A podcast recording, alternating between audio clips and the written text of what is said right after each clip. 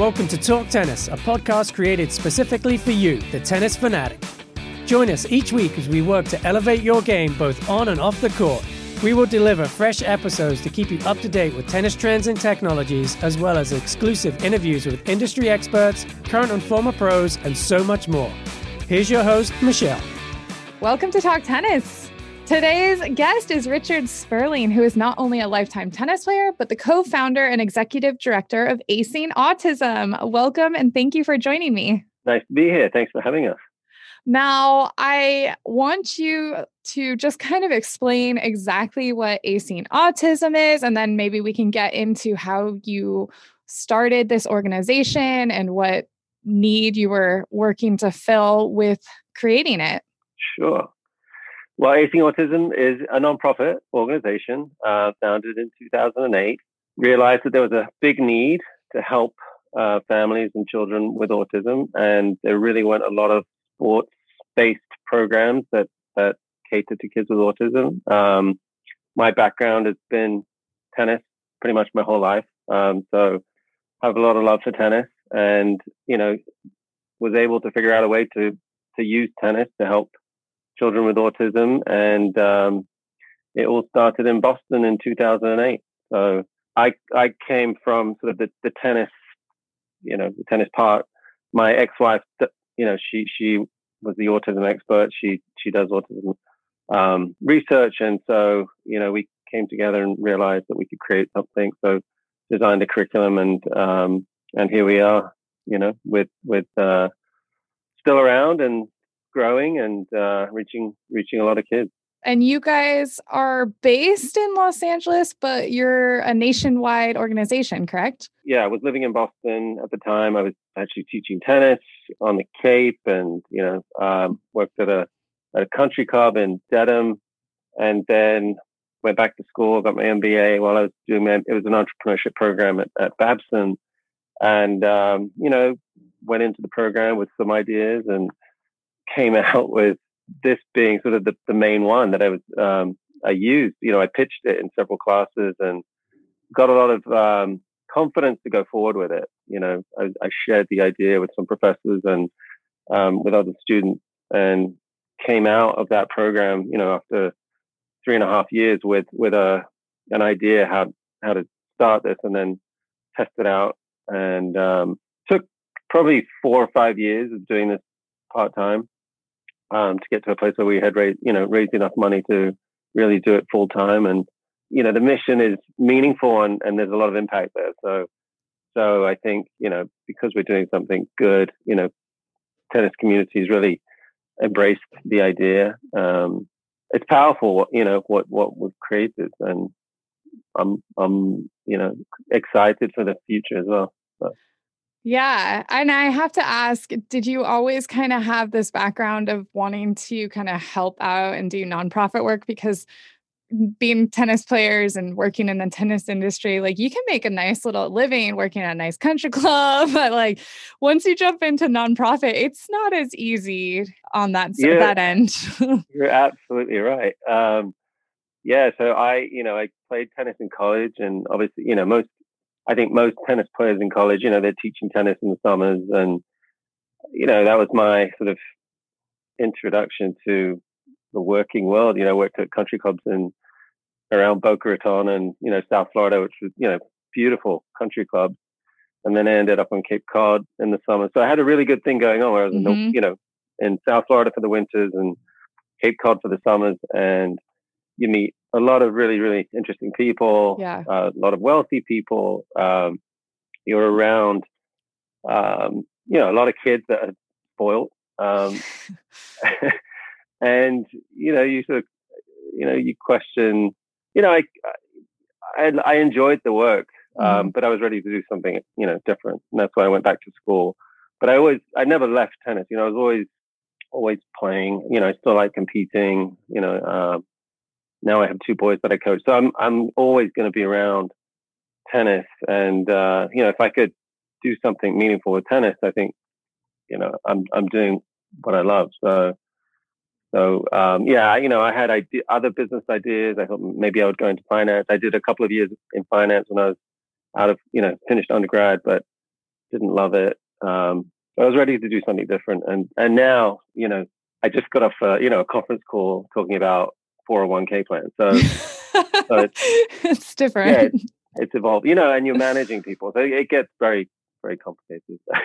I think the most enjoyable, powerful piece of of acing autism is you know when you're on the court with the kids and you meet the families and you meet the volunteers and you see it in action and you're you see how these kids take to it and how the families appreciate it. You know, that's really impactful. Yeah, definitely. And hoping this episode goes live in April, and April is Autism Awareness. There you go. You correct? know, yeah, yeah, that's right. Yeah, no. Um, I wanted to s- ask if you could educate me a little bit on autism. I'm not well versed in it, so you would be the expert. I'm not the expert. um, maybe, maybe a little bit of an expert, um, more of a tennis expert. But um, yeah, so so I mean, the first child that I ever met with autism wasn't until um, you know 2008 when I was testing out this idea of, of can you teach tennis to a child with autism, and you know around this time is when autism is autism was coming into the media quite a lot. You know, rates were rising, and um, people, you know, people's news news was starting to follow autism a lot. Um, but basically, it's uh, it's a neurological disorder, so it's affecting the development of, of, of kids, young kids, and um, it impacts um, verbal, nonverbal communication behaviors. They're repetitive uh, behaviors and, and restricted interests. So, so it's really impacting how a child communicates and socializes and regulates, self-regulates, and then uh, they call it uh, autism spectrum disorder because every child is different. So there, there are some that are more impacted um, and have absolutely, you know, no language, so nonverbal. And then there are some kids that can speak and communicate, um, but they have, you know, uh, repetitive behaviors such as, um, you know, arm flapping, I think is probably most common. Uh, and then there's a sensory disorder that's associated with it. So, so some some people won't like the feel of certain materials or textiles, so won't like wearing certain clothes. Mm-hmm. Um, maybe the texture of a food they won't like. So, so there there are um, yeah, that's it, it. Basically, it's it's impacting you know the social communication, uh, which you know in children and adults, but um, it's usually diagnosed by I think the average age when when children get diagnosed is around four. Okay. So usually, you know, the, I think the the early signs of autism are, you know, no, you know, avoiding eye contact, no big smiles, um, you know, very early on, and and then it leads to um, sometimes there's a there's a regression in in language development. So most most children struggle to make friendships, mm-hmm. so they tend to um, play by themselves. So they're you know they're they have difficulty making friends. So they like, and there's, and also they play with toys in an unusual way sometimes. So okay. some of the telltale signs, early signs. Yeah. So tell me what this these programs, what have you seen tennis be able to do for a kid who might be showing these signs and is diagnosed as an autistic child? How has it transformed them? Yeah, so I think you know, I think it's important to understand that that when, when you find out that your child has been diagnosed with autism, you know, immediately, you know, parents are looking for help um, and and services and what you know how they can improve the outcomes, you know, for for the, for the kids, and so they're looking for uh, you know ABA therapists to help them with behaviors and speech therapists to help them with their language, and even social skills training. But there, there really weren't, you know, when we started this, there, there was nothing really. Um, there weren't a lot of, you know, opportunities to play. Um, so parents weren't thinking about that part. You know, what am I going to do to allow my child to have fun and play and mm-hmm. meet other kids? You know, there were when I started this in 2008. There were we found a few soccer programs. I found um, swimming was was was quite a popular one, and, and horseback riding, some surfing. Couldn't find a tennis program, and the the idea is that you you know you're creating a uh, a program where kids are working on their fitness, their physical fitness, um, working on their hand-eye coordination. A lot of kids have low muscle tone. Their hand-eye coordination isn't isn't very good.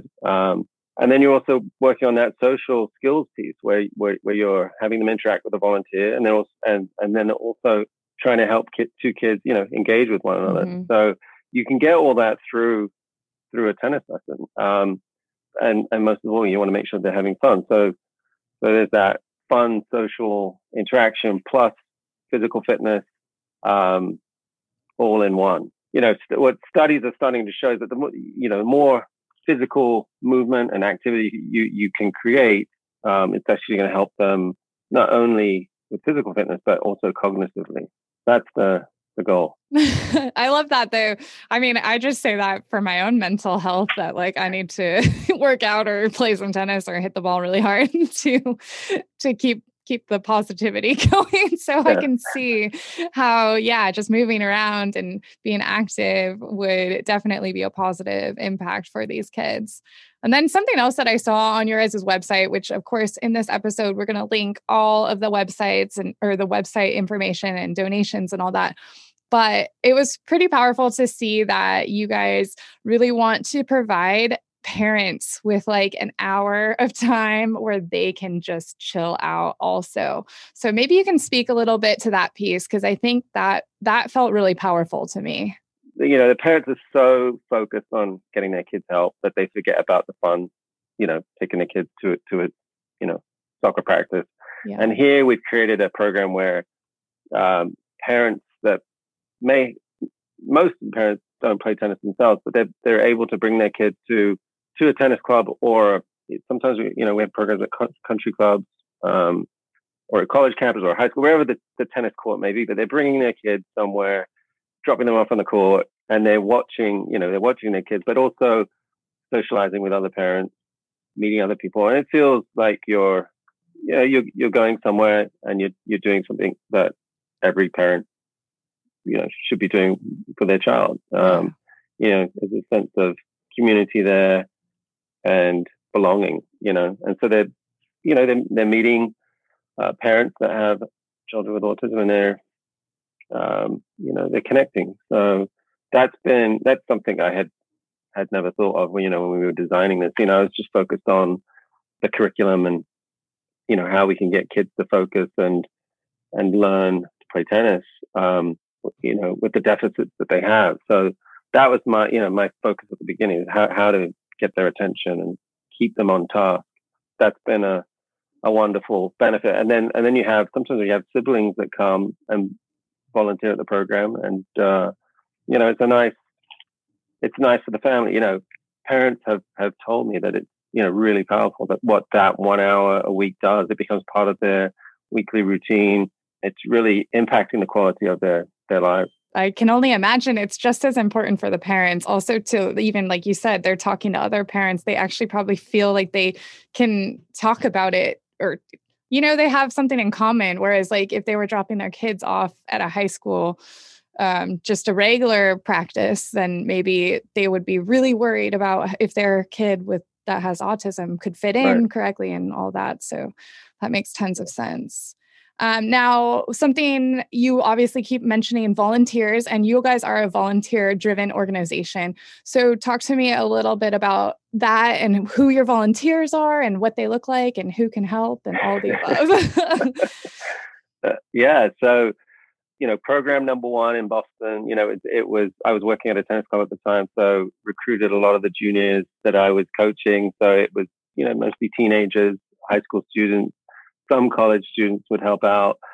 We were recruited mostly tennis players, um, but obviously, you know, anyone anyone is welcome. You know, uh, you know recreational tennis players, um, college tennis players. You know, that's usually who we try to find first. But obviously, college campuses, we, we recruit any student that wants to come and help, especially you know medical students or or um, people studying mm-hmm. um, science. You know, they, they, they have an interest in in autism, hands-on learning experience, you know, with with kids with autism. So obviously, you know, the majority of our volunteers are high school and, and college students, but um, you know, recreational tennis players and uh, parent, you know, we have a lot of parents that have started programs as well. So um, anybody that really wants to help, but but awesome. uh, yeah, the, I'd say the average age is probably 17 or 18. Okay, cool. Right I now. love that though. Yeah. I mean, my parents raised me to always have, um, you know, give back to the community. And this is a great way for any tennis player to get involved in such a fun way, I'm sure. Yeah.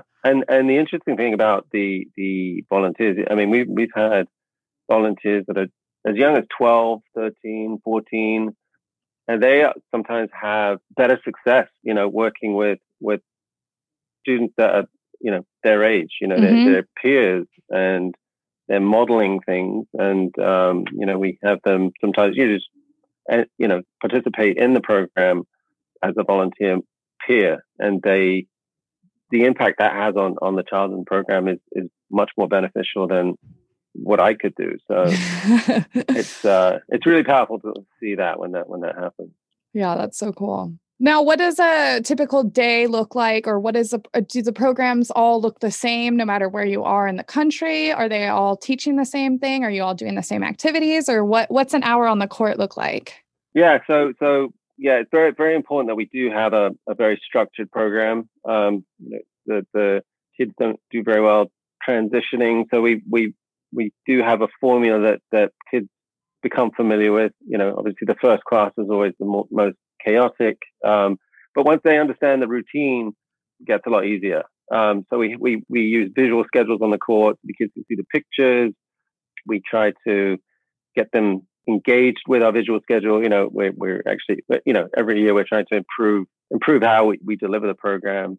So we're making updates to the visual schedule where we're going to now allow kids to, you know, walk up to the net, pick that visual schedule and flip it over the net. So, mm-hmm. um, working on those things. Um, so very structured. Um, go through ev- ev- you know everything on our schedule from volleys to ground strokes. You know, starting off with warm up, um, and then finishing with games at the end, and and uh, you know we always finish with a cheer. So that schedule we don't shift from from that schedule. Make sure they're moving, um, getting some exercise, and uh, make sure that you know kids are connecting with each other. You know, so we're trying to get you know, giving a lot of high fives. And, you know, the, the nice thing about the program is that you can, you know, cater the tennis lesson to every child's ability um, on the court. So you're not always doing exactly the same skill within each drill, mm-hmm. you know mm-hmm. what I mean. Yeah, so. totally.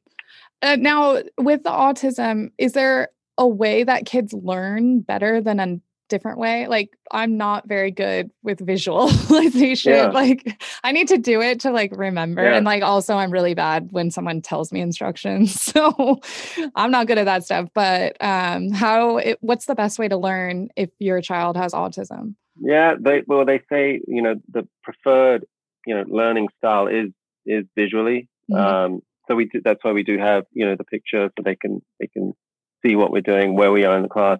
But we do, we also do a lot of physical prompting as well to help with that with the stroke production. Muscle memory, um, yeah. Yeah. So there's that that prompting, you know, setting the racket back for them and and then seeing if they'll copy what we do for you know what we show them.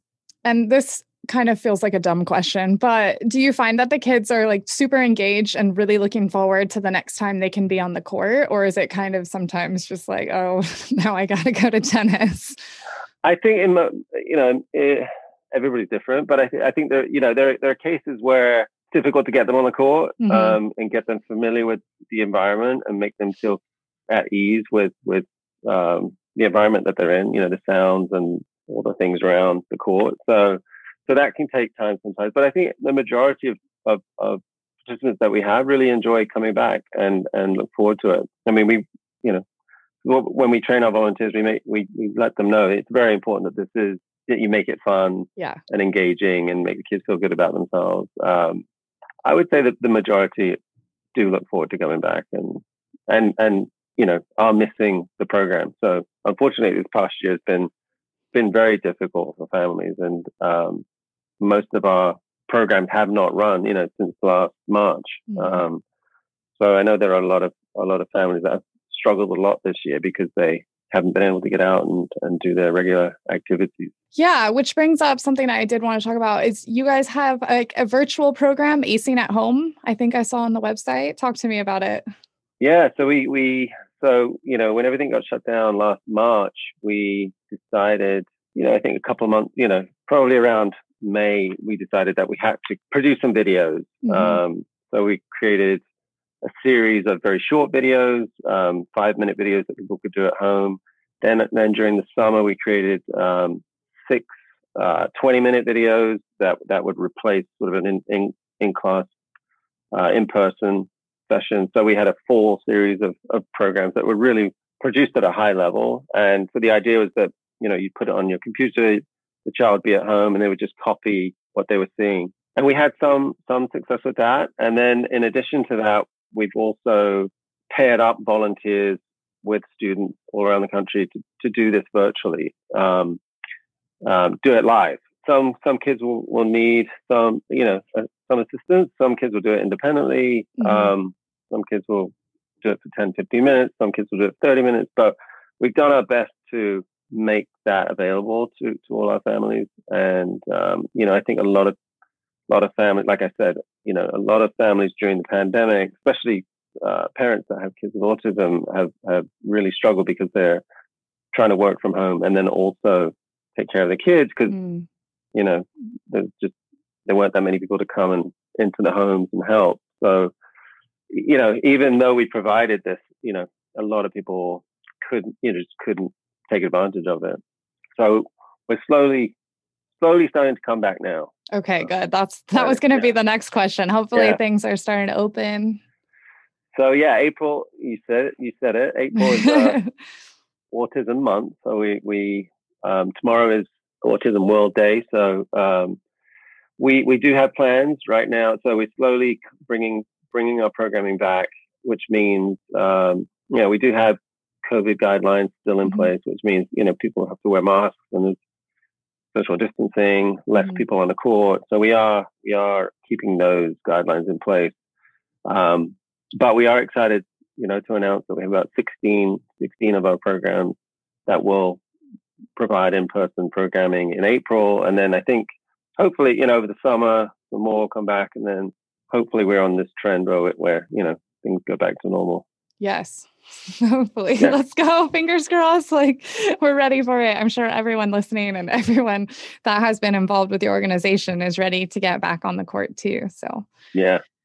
What about some success stories? I'm sure you have had players that probably knew nothing about tennis coming in and then like are completely tennis nuts still playing. Have, do you have any stories of players that you can share? Yeah, I mean, I, you know, I think one of my favorite stories is is, is um, from one of the one of the first kids that I met. You know, in Boston, um, she was five at the time and um, nonverbal, and you know, very difficult to get her attention. Really didn't understand what what tennis was meant to be. Um, you know, and you had to help her hold the racket. Um, you had to help her, you know, stand in the right place, and and it took months and years, you know, to teach her, you know, how to hit a tennis ball. And you, and you start with the ball on the tee, and then you you move to a, a drop, and then gradually, you know, with time. But she's been in the program for ten years, and now she's you know rallying from from the service line. So that's uh,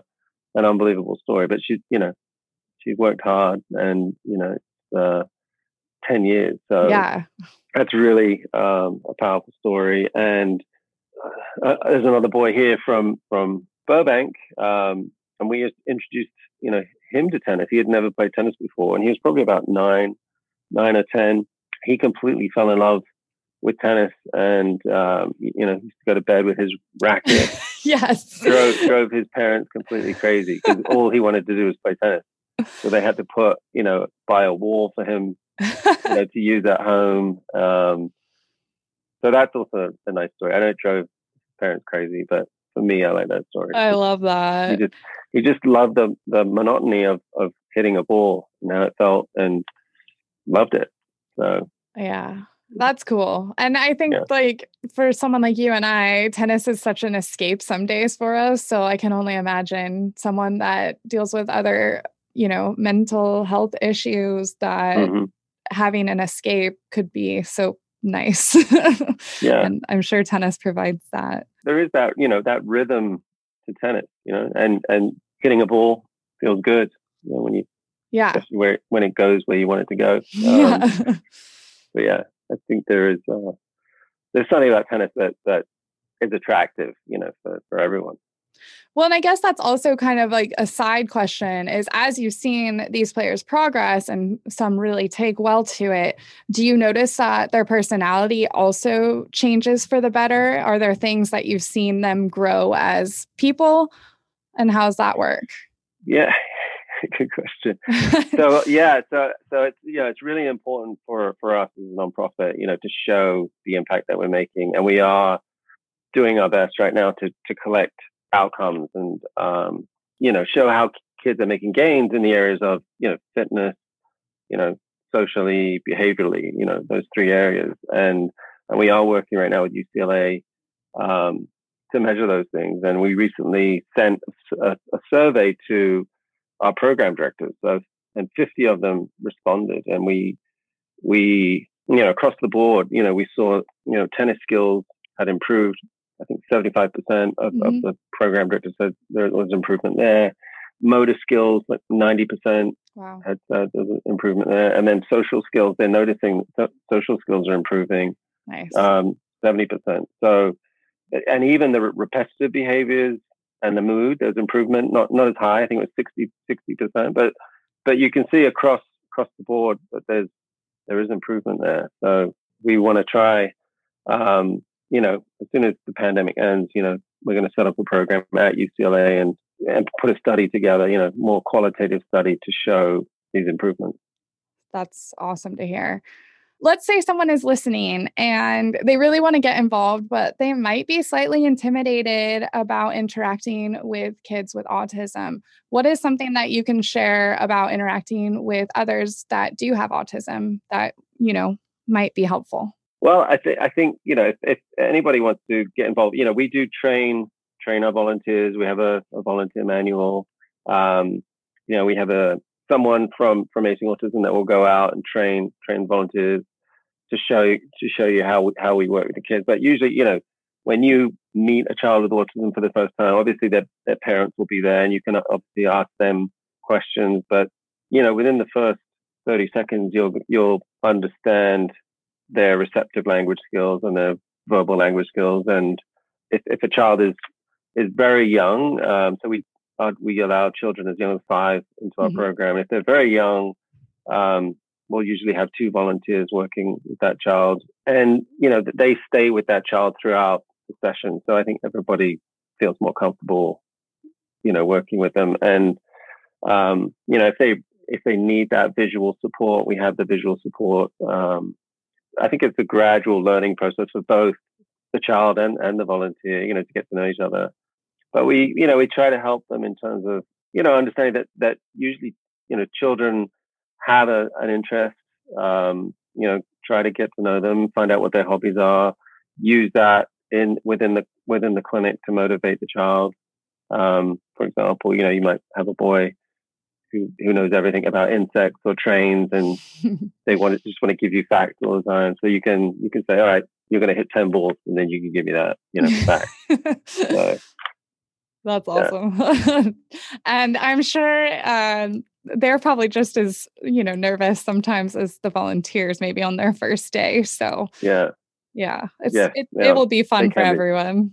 no, there's a lot of anxiety at the beginning, but we you know, if, if, if a parent needs to walk onto the court with their child for the first clinic, you know, we let, we let them do that. But I, I'd say, you know, one out of 10 is probably really nervous about coming out into the court. Sometimes you have to, you know, you have to ask the parents to, to go away because they're, they're distracting. Yeah. That's what I was going to say too, though. And if there's a parent listening with an autistic child and maybe they're slightly intimidated, they probably wouldn't be listening if they're not tennis fans. But if there was a, a a parent that you know had no no idea about tennis and they were slightly intimidated. How easy is it? I mean t- like explain to them how it's not yeah well that yeah. that i think that's really important you know i think most a lot of a lot of parents that we meet really underestimate what their their child can do or underestimate what they're able to do. And i think you know you, you just have to you know cut the cord and let let them go. And and you know but but i'm saying with with tennis skills you know even with a five year old you can you can show them tennis skills and work on some hand eye and racket skills.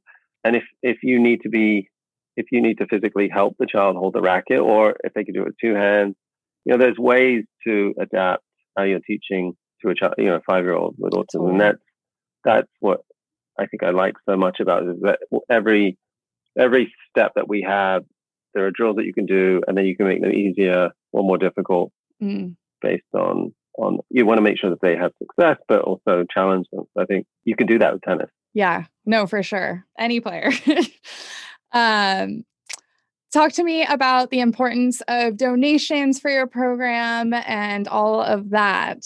Donations. Um, so, I mean, we obviously, um, as we, you know, we're a nonprofit. So, um, I mean, I should probably first tell you about our plans. Um, yes, I would love to. What they, you know, they're obviously supporting, you know, program growth. I mean, that's what where we are headed. You know, we've got um, about 80, 82, 83 programs in 30 states right now. Mm-hmm. And our priorities are to, to reach more families. We, we reach about a thousand families uh, right now or before the pandemic. Mm-hmm. Um, on average, we have about 15 children per site. So, so we're, we are really planning uh, to grow aggressively over the next three years and, and double that. We, we, we, you know, our goal is to get to about 200 program locations um, over the next three years. That's amazing. And obviously need need funds to do that. So, um, you know, we do we do fundraisers here in LA. We do a gala every year here, and then we do small. Um, you know, in in April we do these racket runs at each site. Um, so you know, variations where you're holding a racket and you're doing doing a community run. Um, and then throughout the year, we do small, you know, sometimes small fundraisers at, at launches. Um, and obviously, we we um, have a donate button on our on our website, um, so people are welcome to come and see our mission and, and see our work and follow us and support us. Yeah. Yeah. Your website is insanely informative. There is so okay. much information. Yeah, I kept clicking around and here, here, here. And um, yeah, no, it's awesome. And we will for sure link to everything. But that's what I was going to say is even on the the donation page, it says just $20 sponsors an hour of tennis. That's crazy when you think about, you know, the pricing that some people pay for an hour lesson. So it, you know, a little, yeah, a little goes a long way in for your program, I'm sure. So, and we, and we do provide scholarships, you know, to, to families that can't afford our program. So we, we obviously wanted to charge a, a nominal fee, you know, to help support the program expenses. Um, we think that that's a, a reasonable amount. I mean, that we, we know that, you know, here in LA, one hour lesson is little bit crazy. But, yeah, it's a lot yeah. crazy. yeah. Uh, yeah. So just think next time you're paying for that that hour tennis lesson for yourself. Think how much it could, how many lessons it could provide for right. a child with autism. That's cool. Yeah. But do you ever get emails or do you guys get contacted ever from a parent who doesn't have this program locally for them and like requesting a program to begin? Yeah, I'm glad, I'm glad you asked that question because you know a lot a lot of our programs will start because somebody hears mm-hmm. about us on a on a podcast. Yeah. Like um, you know, it could be a tennis pro that has a child with autism and says, "Oh, I want this at my club," or "I want this in my community," uh, and they'll start the program. Or it'll be a a parent that that plays tennis and brings this to their community. That certainly happens frequently. Mm-hmm. Um, I think because you know I'm so involved in in the tennis industry. You know, I think a lot of our growth has come from that. But we set up a lot of programs, you know, at high schools mm-hmm. um, where high school students will run our program. Obviously, that volunteer piece is is essential. Mm-hmm. Um, so we, you know, being at a high school makes a lot of sense, and being on a college campus makes a lot of sense as well. Yeah. Um, so yeah, we we're always um, interested to hear from people that have you know passion for, for tennis and autism um, and want to get involved in our mission. Um, and then if I can add to that, we we more recently, you know, we're trying to get into the, into schools now. So bring tennis into schools where the students are, mm-hmm. and we're starting to to work on that. So which will enable us to, I think, reach more children at each site and have them play more frequently. So that's a very interesting model as well. It's Slightly different, but we're working on that as well. You like that one? I like that one. I'm like, okay.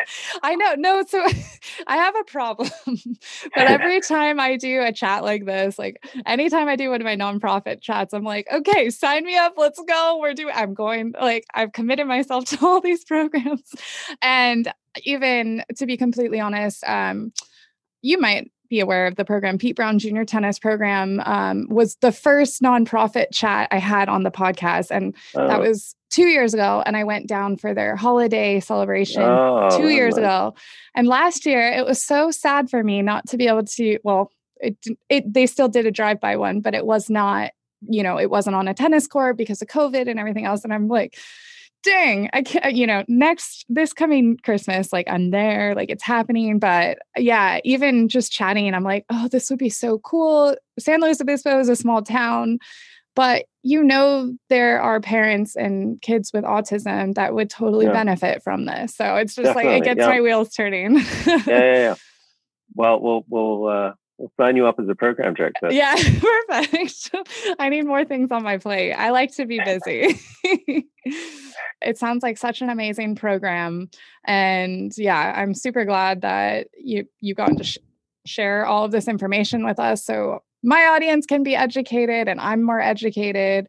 Um, sometimes I feel like there's a little bit of a stigma around autism and I don't always feel comfortable talking about it because I don't know that much. So I just mm-hmm. hope that I didn't say anything incorrect or anything. Yeah. So. no, I'm I'm excited to be here. Uh, love sharing the story, and um, I want to thank Tennis Warehouse for for hosting us. And uh, of course, yeah. Next time you're in LA, we'll have to show you a program. Um, I love and that. the next time we have a gala, we will invite you to come. See, now my wheels are turning even more because my sister lives in Ventura and I have a friend down there that teaches tennis. Like we've got we this, go. we've got this okay. covered. You might already have programs down there.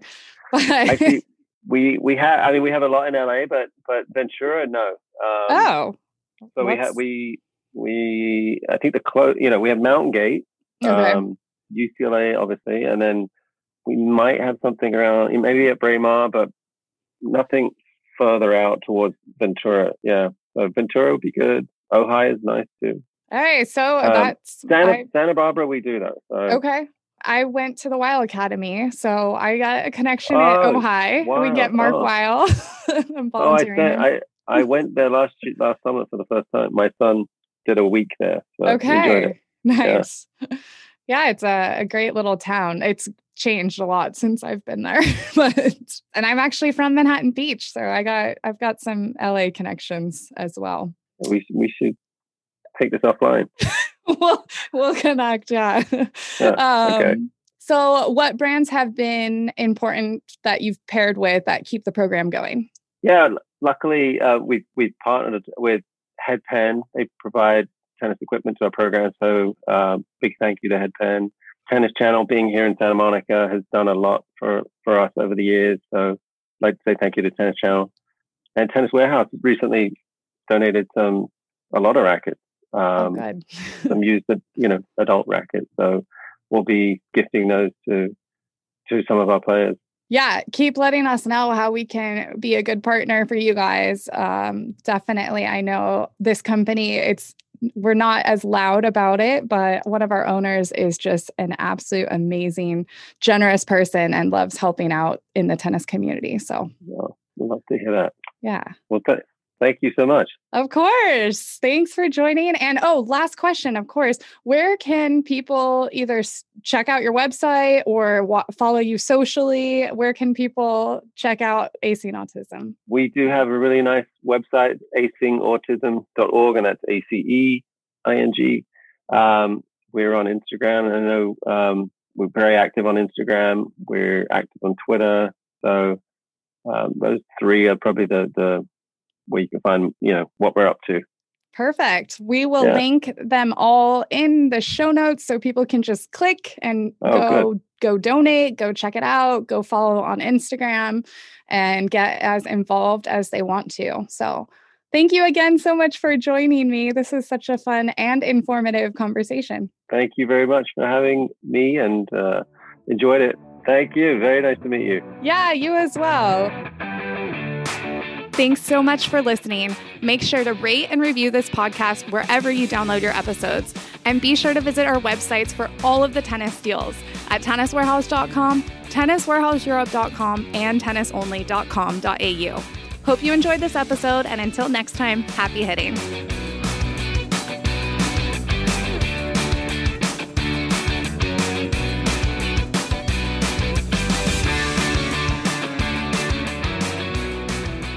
Um, where was I going? I had something else. I was going somewhere with Sorry, at the end of the day, sometimes I'm like, okay, I need more coffee or something.